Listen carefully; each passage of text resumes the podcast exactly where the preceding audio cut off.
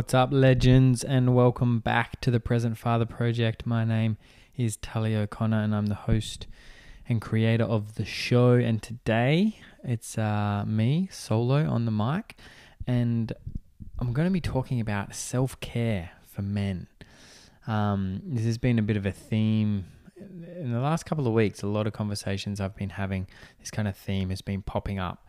Um, and it really came up. I was asked to contribute to a conscious parenting talk, and what I was contributing was health and uh, vitality for men. Like that was the the aspect for fathers um, specifically, and really the biggest thing I landed on when I dropped into what was important for that particular conversation was not so much the the how tos and the you know, what to eat, what to drink, or what should be your morning routine, all of those things. Like, yes, all that stuff is important, but really, a paradigm shift around where we place ourselves in our order of operations, in how we serve and how we show up. Because the long game requires us to not burn out, right? And life has its demands, fatherhood has its demands, and if we're not setting ourselves up with enough nourishment and replenishment, then it's it's got a time limit on it. Whatever, however we're showing up, however we're serving in our family, in our work, in our businesses, whatever it may be, uh, it's got a time limit on it, and it might be a couple years. Do you know what I mean? Like we're we're resilient beings, but um, it will catch up with us. And I feel like it's um, just changing that, I guess, belief system, that paradigm at a deeper level, and understanding that, yes, that desire to provide and to serve is, um, you know, it's very innate and it's important. And um, it's a noble thing to put, to prioritize our family and our community but it's not necessarily like if we really did it, if we really prioritized our family, we would be providing in a way that had longevity. We would be providing in a way where we knew our needs were taken care of enough so that we could continue to show up and to serve without burning out, without getting sick, without mental, emotional stuff building up, all of that stuff. Um, and so really putting ourselves back at the center and knowing that is an actual that is a form of service.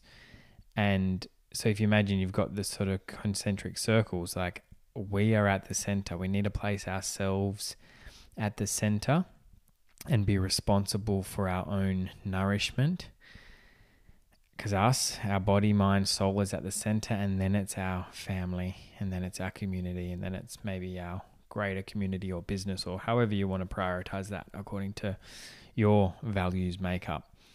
But really taking responsibility for that is is quite important, especially like that transition into fatherhood.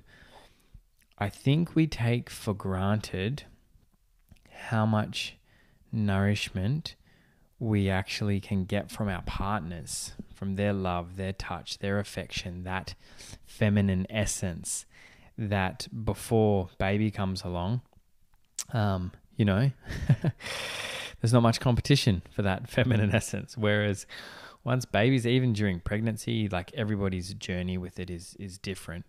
Um, but a lot of that energy and that nurturing obviously translates into baby. And so if that was the only place that, not the only place, but if that's where we were getting our main source of nourishment and rejuvenation, then it is not going to take long for burnout and depletion to happen for us. And, and, and if we're not conscious of that, if we're not aware of that, that's when resentment can start to build up. So I know I started talking about self care, and now we've gone into relationship dynamics, but it's the it's it's so linked, especially when we're talking about the the conversation around self care for fathers. To, to really grasp that understanding and be like, oh, okay, like the most important thing I can do for my family is recognize what I need to stay afloat, to stay energized, and prioritize that to a point. Do you know what I mean? Like, I would love two hours for a morning routine. You know, if Rafi's waking up at five o'clock, that's not going to happen. Do you know what I mean? So it is making it work uh, with within the the ever evolving context of family dynamics, but ensuring that it's there. So it's like not having a rigidity around a schedule necessarily. I haven't found that to be an effective strategy um, when there's little ones involved, but not just because you can do it for a day or do it for a week or whatever. Putting putting your letting go of your needs to the point where you don't even recognize what they are is false service I believe. And again, doing it temporarily, knowing that you're doing it with a chance to rejuvenate, maybe on the back end of a big week or something like that. Of course, you know, you've got to roll with the punches. But I feel like voicing a getting to know like what actually does top us up is it getting around other men is it time in nature is it some forms of breath work? Is it a movement practice? What is it massage? Is it what what are the things the 80-20 rule? Like what are the things that gives the biggest bang for buck? Um, and so and prioritizing those things because that it it sets the landscape for I guess uh, longevity and sustained a sustained way of being because it's very easy to be to put it to the side thinking oh I'll pick it up later. I'll catch it up later. But last time I checked we're not getting any less busy. Like I'm very aware at this moment in our lives it's it's like one child I've got quite a few friends that have got more than one child and if you're listening to this and you've got more than one child you'll know exactly what I'm talking about but it's one it's like a holiday compared to what it will be like to have multiple children. So I'm very aware like okay, cool. The I'm not going to get less busy. So what do I need to do? What's in the way currently of me having that time?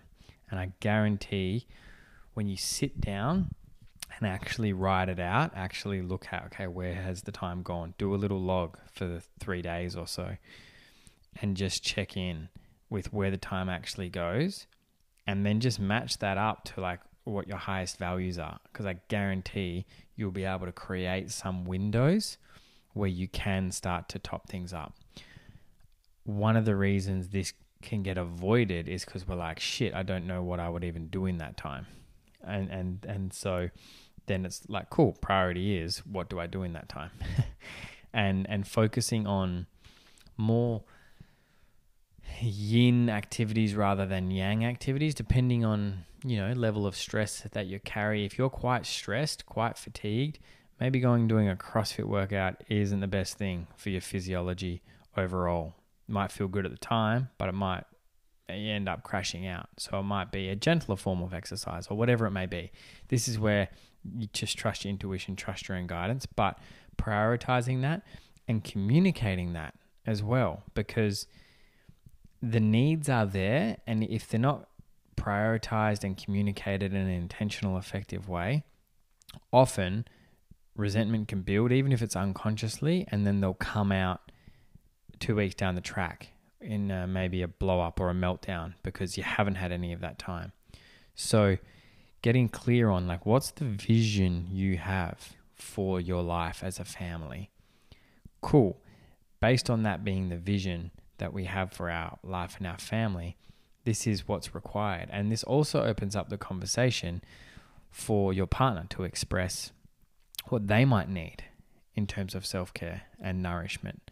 And so it can actually, and then it's like, okay, cool. How can we make that work? Maybe it's, uh, maybe there's some help is required. Maybe some extra time with grandma, with the kids, or with the nanny or with the babysitter or with the neighbor or how whatever you've got in your community it's like cool that is like the bedrock because it's like get clear on a where are we going what do we need to get there and enjoy the process cool and then let that dictate things rather than what's here and what can I do with what's here.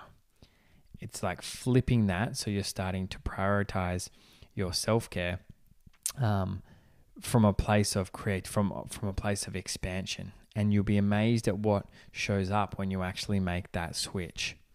So that's it for today. Is just reframing the conversation around self care. Let's get self care for men trending um, because it's necessary, right? And it's there's always a way, and it's it might not look like a four and a half hour morning routine anymore, but it's um, there's always a way to to get that nourishment in and to start and and to keep prioritizing that because um, it may feel selfish initially. It might trigger some guilt because you're taking time for yourself, taking time away from the family or whatever.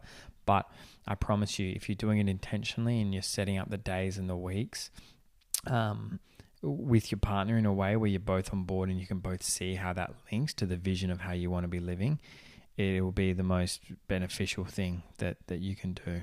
So let me know how you go with it. And if you want to join the conversation and make this a bit more of a, a two way conversation rather than me just speaking at you, then um, come and join us in the Present Father Project community. So the link is in the show notes on whatever platform you're listening to this. Um, and we're having some awesome conversations flowing in there, some good support, um, some good ideas flowing. So if you haven't already, then come and join us in there. But until next time, this is Tully checking out.